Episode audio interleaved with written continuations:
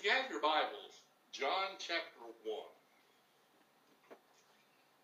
John chapter 1.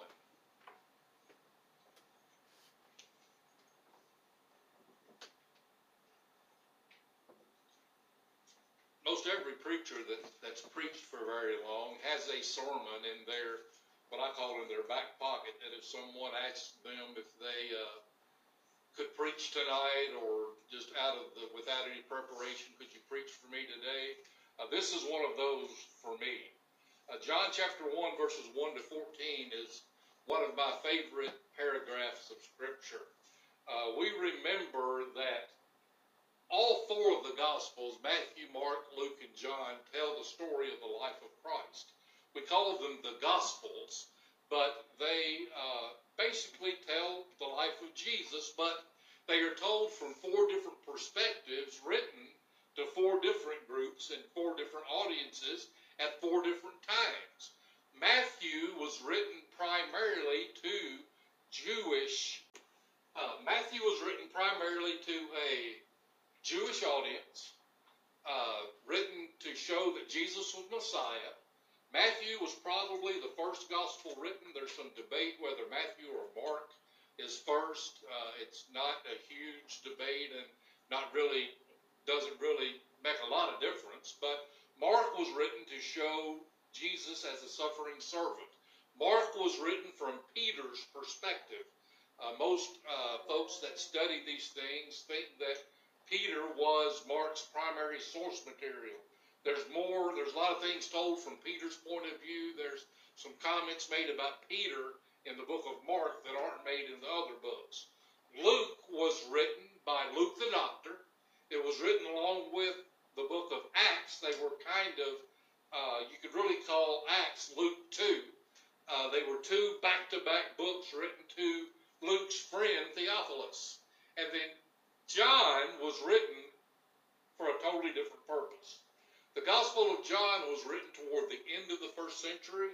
Matter of fact, toward the very end of the first century, probably somewhere between 85 and 90 uh, AD. If you remember that Jesus died about 30, 33 AD, so uh, we're looking about 60 years after Jesus died. Most of the original Christians that first generation of Christians have passed on to glory, a second generation and a third generation of Christians have come on the scene and they are starting to believe some things about Jesus that isn't true or that aren't true. These things aren't true. Uh, they are a forerunner. The, the word that we use for that, that teaching is called Gnosticism, and we're not going to get into that big term today. That's for a, a different time, for a different class, for a different setting.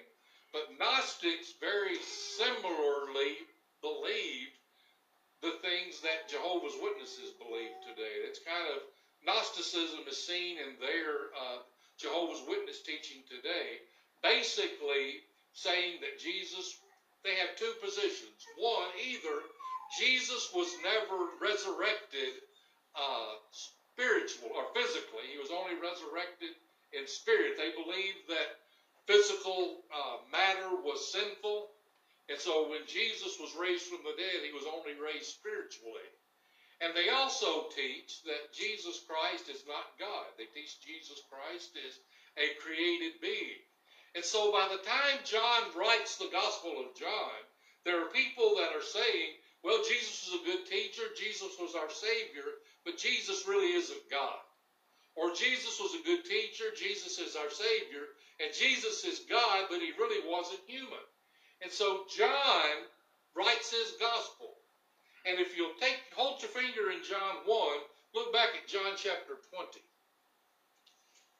John chapter 20.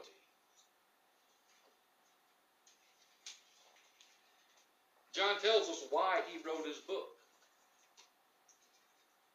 John 20, beginning at verse 30. And truly Jesus did many other signs in the presence of his disciples, which are not written in this book. But these are written, that ye may believe that Jesus is the Christ, the Son of God, and that believing you may have life in his name. And so John is writing his book to prove and to show that Jesus Christ is God, Jesus Christ is Savior, and that believing in Jesus can bring everlasting, eternal life. John basically says, You guys have heard about Jesus. I saw it. And he brings that out here in this paragraph. So, with that background in mind, let's read verses 1 to 14 of John chapter 1. In the beginning was the Word, and the Word was with God, and the Word was God. He was in the beginning with God. All things were made through him, and without him, nothing was made that was made. In him was life, and the life was in the light of men. And the light shines in darkness, and the darkness did not comprehend it. There was a man sent from God whose name was John. This man came for a witness to bear witness of the light, that all through him might believe. He was not that light, but was sent to bear witness of that light. That was the true light which gives light to every man coming into the world. He was in the world, and the world was made through him, and the world did not know him. He came to his own, and his own did not receive him. But as many as received him, to them he gave the right to become children of God, to those who believe in his name, who were born not of blood, nor of the will of the flesh, nor of the will of man, but of God. And the Word became flesh and dwelt among us and we beheld his glory. The glory is of the only begotten of the Father, full of grace and truth. The word you see listed several times through this passage is the word word, W O R D. That is the Greek word logos. And that word is used over 77 times in the book of John. The Logos, the Word, is God's primary active force. And this paragraph tells us several things about Logos, or the Word. First of all, the Word is God. Logos is God. And John points out several different characteristics of God that we find in this Logos, in this Word.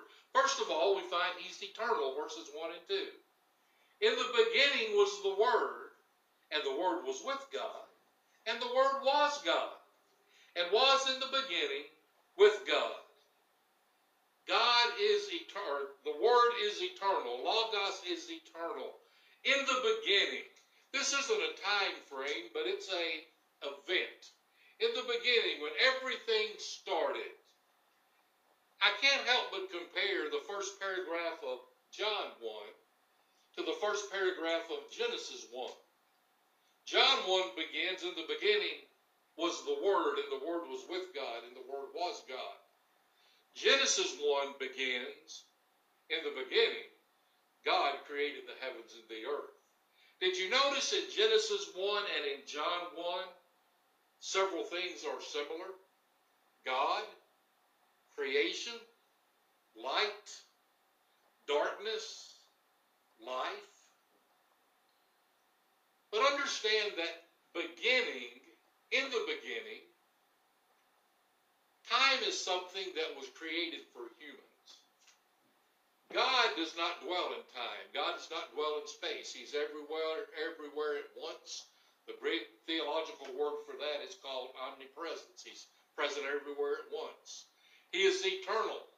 He always has been, always will be. So in the beginning, as far as man is concerned, when time started, in the beginning was the Word. When everything started, the Word was. The Word was here. The Word was with God. And the Word was God. Similar to when Jesus says, Before Abraham was, I am. When Moses asked God at the burning bush, when they asked me who sent me to them, who do I tell them sent me?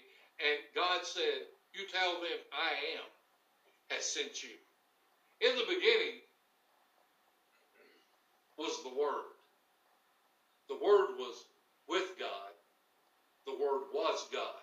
That word was carries with it the eternal presence of God, the eternal existence of Jesus, the eternal existence of Logos, the Word. When someone tells you that Jesus is a created being, John 1, 1 and 2 refutes that right away.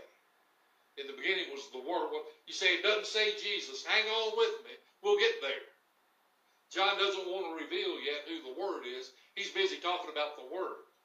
So when we look at verses 1 and 2 here, we understand that the Word, whoever the Word is, whoever Logos is, he was with God and he was God, right?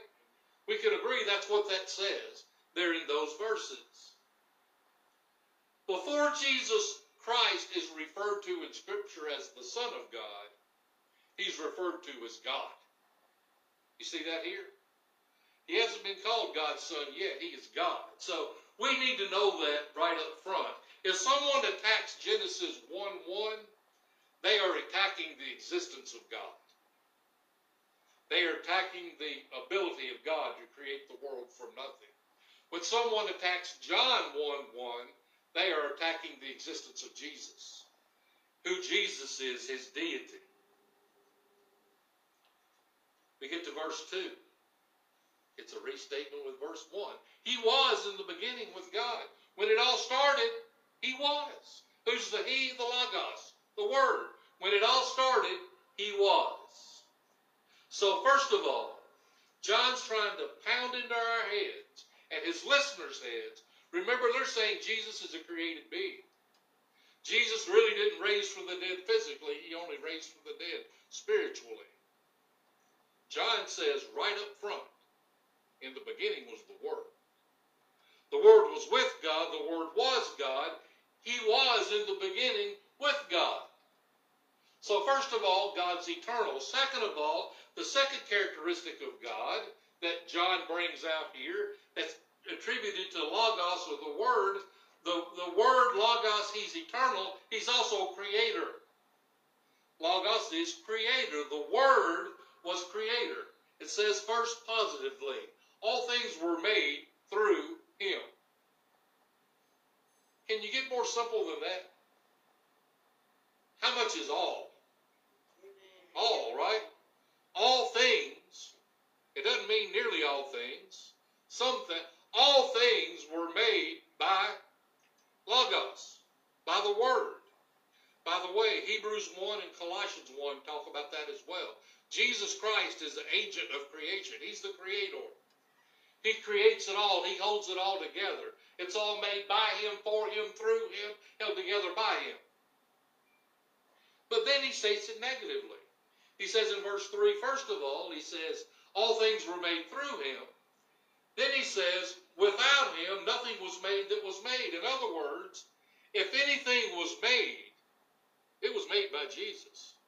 There was nothing created that was created that wasn't created by Jesus. And the English there is a little bit wordy, but what John is basically saying is that Jesus created, or the Logos, we ain't got to Jesus yet.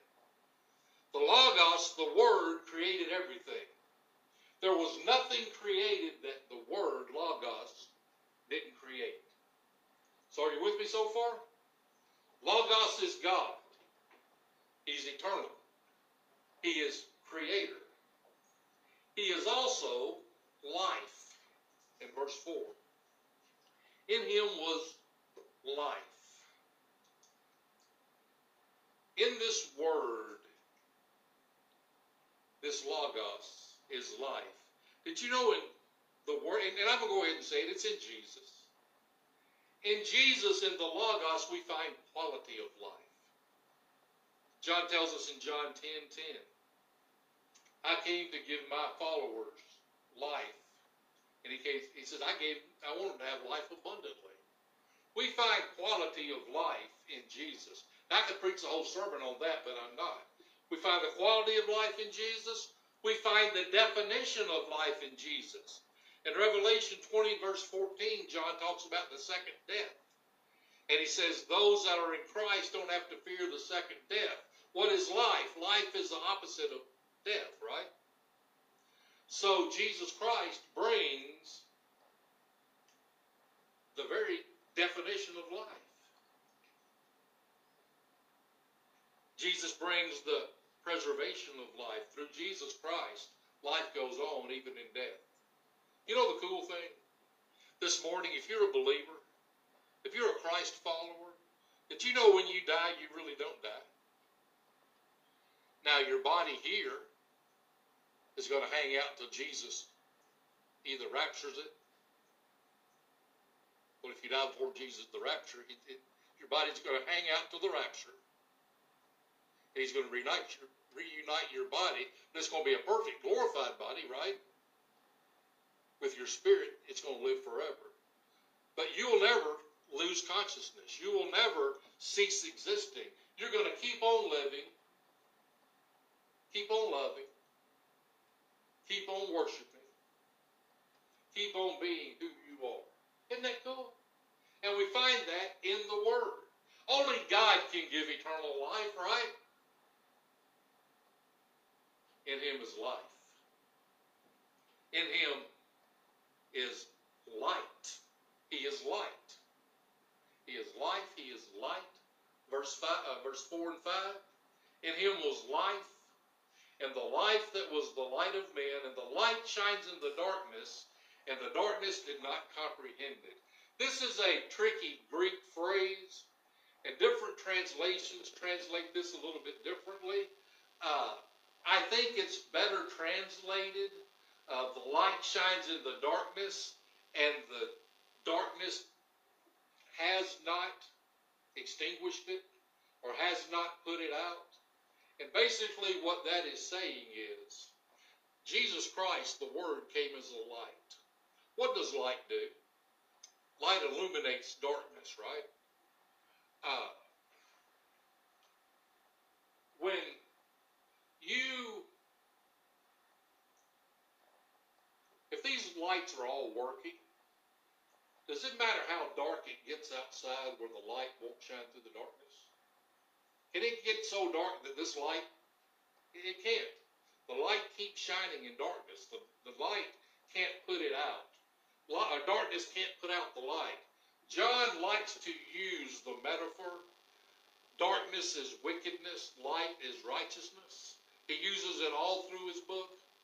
John says that the Word came as a light in darkness. Would you agree with me that we live in a dark place? We live in a dark world. It is mean, it is hateful. Marie last night and I watched a little Kentucky basketball. And after the Kentucky basketball game, we watched a couple of episodes of Forensic Files. And can I tell you, there's some messed up people in the world. There are a lot of different creative ways that people can think of to do bad things to other people. Uh, but you know what? There's a light that shines in that darkness, and that light is Jesus Christ. And no matter how dark the darkness is, the light shines. And we'll say more about that here in just a little bit. So, first of all, as we wrap up these first five verses, The Word, Logos, is God. He's eternal. He is creator. He is light. He is life. But secondly, verses 6 through 9, the Word has a witness. Logos has a witness. Verses 6 to 9 there was a man sent from God whose name was John. This man came for a witness to bear witness of the light, that all through him might believe. He was not that light, but was sent to bear witness of the light. That was the true light which gives light to every man coming into the word or into the world. There was a man sent from God. Did you know that all great movements of God starts with God sending a man? When you read the Old Testament in the Judges, there was a cycle that the Israelites went through. They would go through a cycle of sin. They would be taken into captivity and oppression. They would cry out to God, God, please save us. Please free us. God would raise up a judge, a man, to come and free his people. And they would be, hallelujah, shouting, the Lord, the Lord is great. The Lord is good. We're going to worship him forever. We're never going to mess up again. And then they go into the cycle of sin again. And they will go down and be taken into captivity. They, oh Lord, we're so sorry. If you'll free us, we'll never sin again. God would raise up someone. Every great move of God always starts with a man. Let me tell you what, John 1, chapter 1, talks about the greatest move of God ever, and it began with a man. And that man was none other than John the Baptist. Verse 7 tells us that John's job was to give witness. A witness is to tell about. It's to confirm the light. Now, John goes out of his way to say John wasn't the light. This witness wasn't the light. His job is to talk about the light. The light's the word. We found that in verses 4 and 5. But John's word is to be the witness. And notice in verse 7, he says that all through him might believe.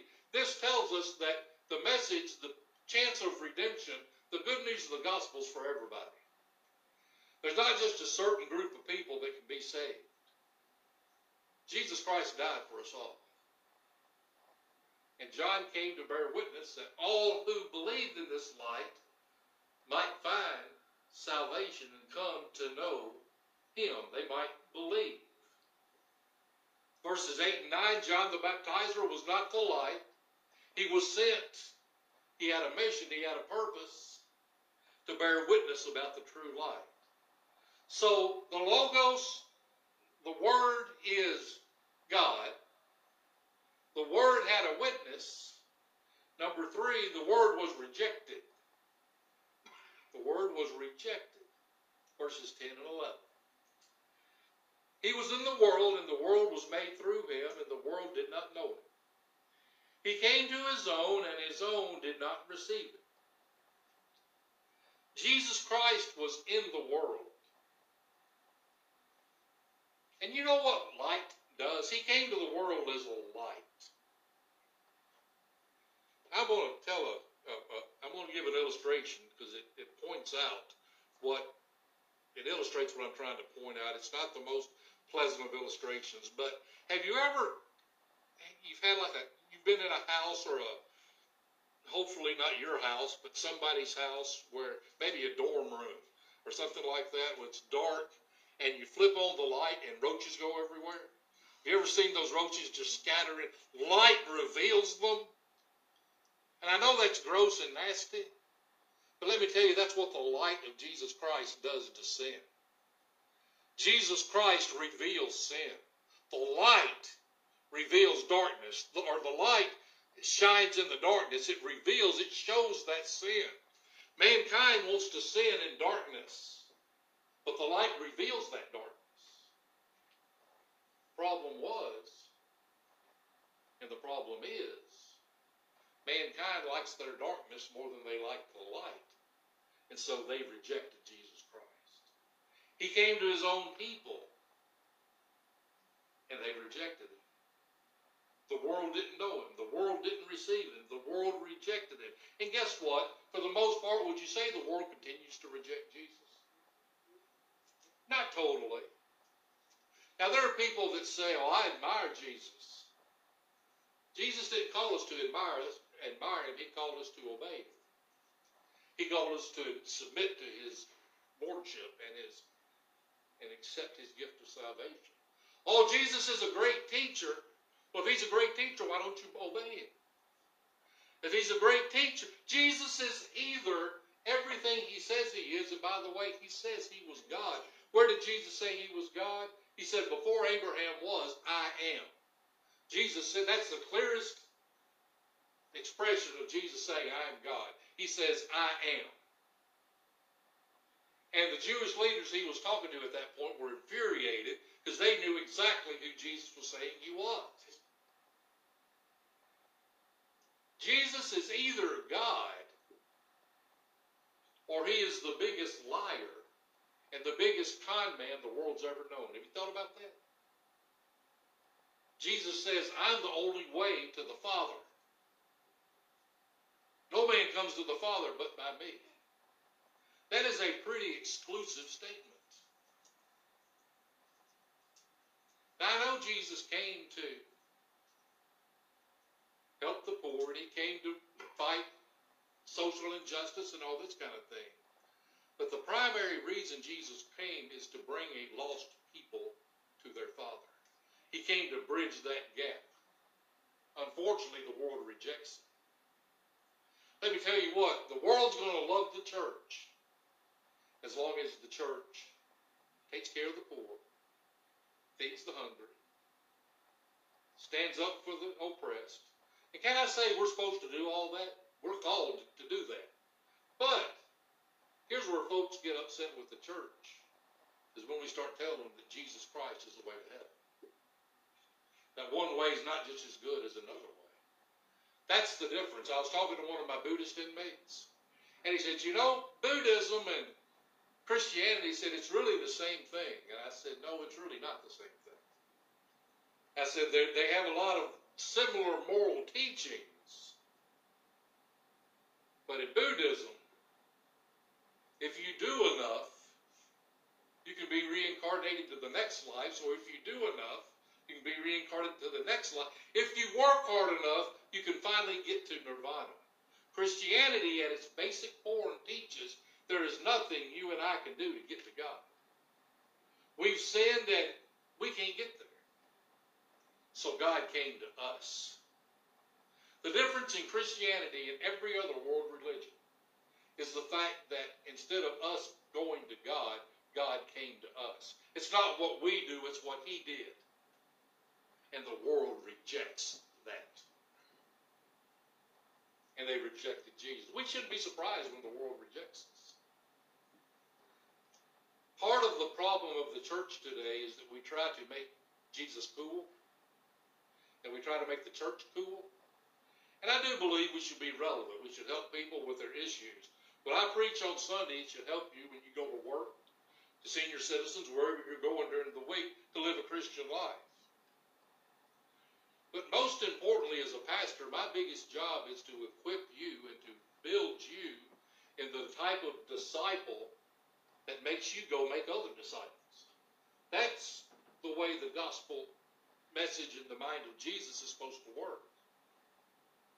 The world rejected. Logos was rejected. Number four, Logos is Savior. Verses 12 and 13. Verse 11, for context, he came to his own, and his own did not receive him. But as many as received him, to them he gave the right to become children of God, to those who believe in his name, who were born not of blood, nor of the will of the flesh, nor of the will of man, but of God. Now notice, as to trust Jesus as Savior, you have to do more than believe. Scripture tells us in James 2, verse 19, the devils believe and tremble. You know the devils believe Jesus is God's Son? Remember the demons that Jesus cast out of folks? Remember they would say, Jesus, Son of God, if you come to cast us out before? They know exactly who Jesus is. But they're in torment because they haven't submitted to his lordship, to his authority. They haven't received Jesus. So notice the language that John uses in verse uh, 12. But as many as received him, to them he gave the right to become children of God to those who believe in his name. Believe is something we do in our mind. Receive is something we do in our heart. He gave us the right to become sons of God. We get to be adopted into the family. Ephesians 1, 3 through 5 talk about that. We're not going to read that, but you can write that down. You can read it later if you want to do that. But we are adopted into God's family through Jesus Christ. Logos is Savior. Verse 13, it's not a physical transaction, but it's a spiritual one. Remember in John 3 when Jesus told Nicodemus, You must be born again? And there's a word there in Greek that we don't use, it's not in our English translations. To me, that should be. What John told, or Jesus told Nicodemus was, you must be born again from above. It's a heavenly thing. It's a heavenly birth. It's a spiritual transaction. Titus 3 verse 5 says that we're washed with the renewing of the Holy Spirit.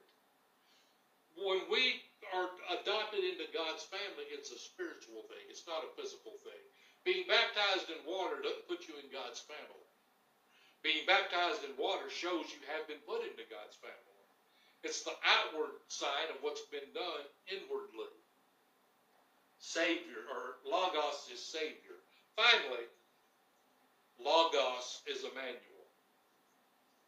We finally get there. Now, before I read this verse, I want to put the time of the writing back in context. John is writing to second and third generation Christians.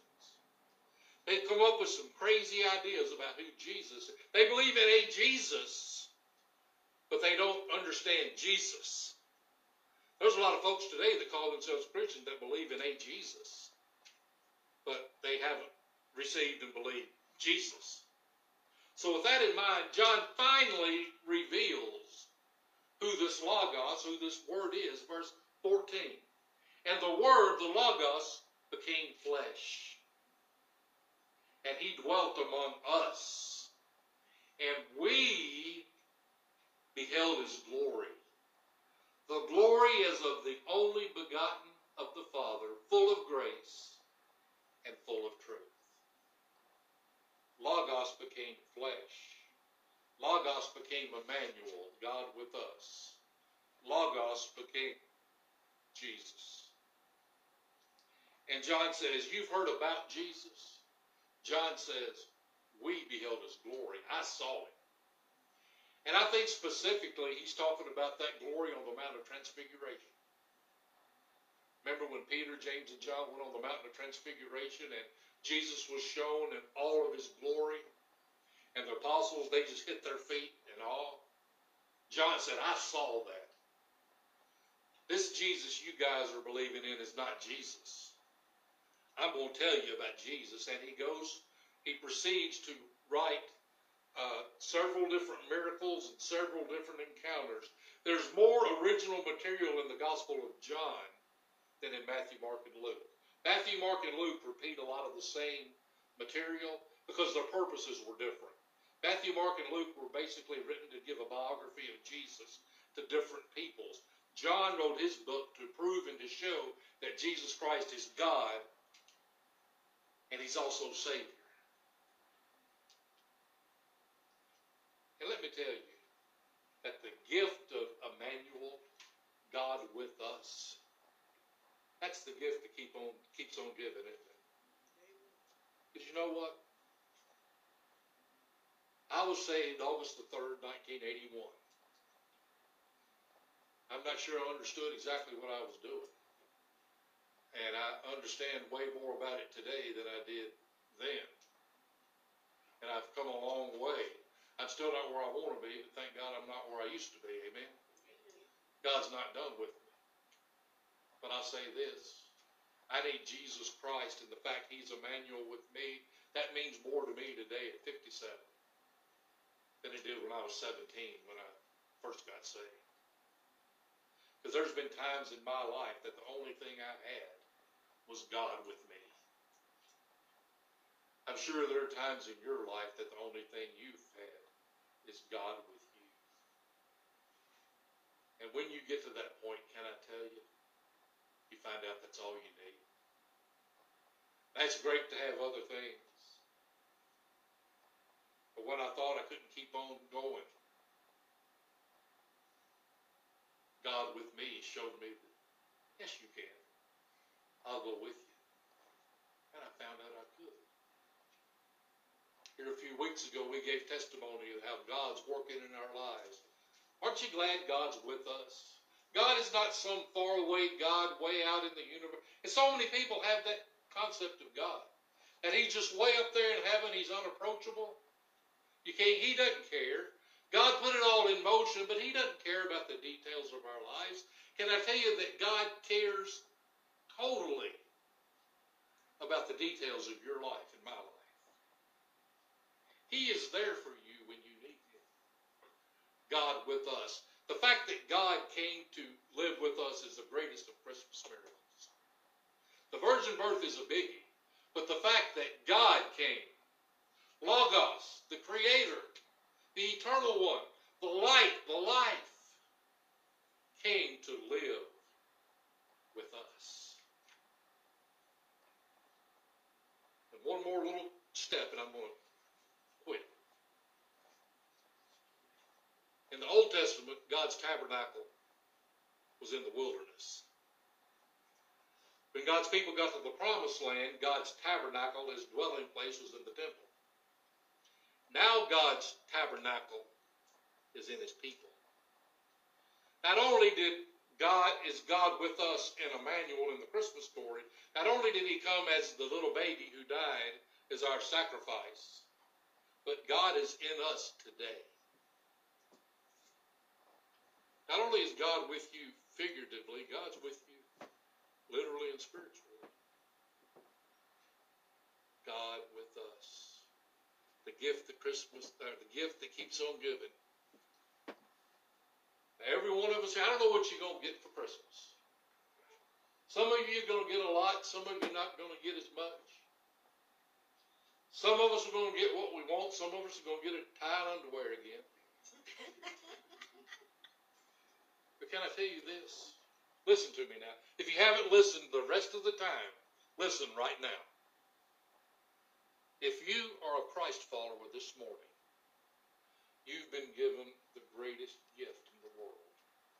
You've been given God. Amen.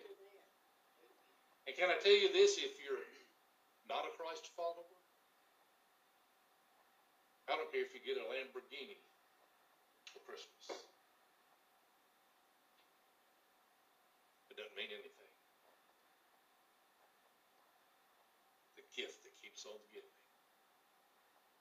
In the beginning was the Word, and the Word was with God, and the Word was God. He was with God in the beginning, and the Word became flesh and dwelt among us. And that's enough. Would you bow with me? Our Father in heaven, thank you for loving us, and thank you for this just prologue to the Gospel of John, the reminder of who Jesus is. And when I study this, Father, I just I can't do justice to this paragraph. I, no matter how hard I try to explain it, I feel like I fell short of doing that. Just I pray your Spirit will work in our hearts to understand exactly what the gift of Jesus Christ is. And I just pray that for the Christ followers that are here this morning, that we would not take this gift lightly, but cherish it in our hearts. Cherish it in our lives. Help it make a difference in our life. Help it be a light and a guide in our life. And I just pray, Father, for those that don't know Jesus as their Savior. I just think, pray that something can be said during this Christmas season I just pray they could read something during this Christmas season that will break their hard hearts so that the good news of the gospel can enter in. In Jesus' name.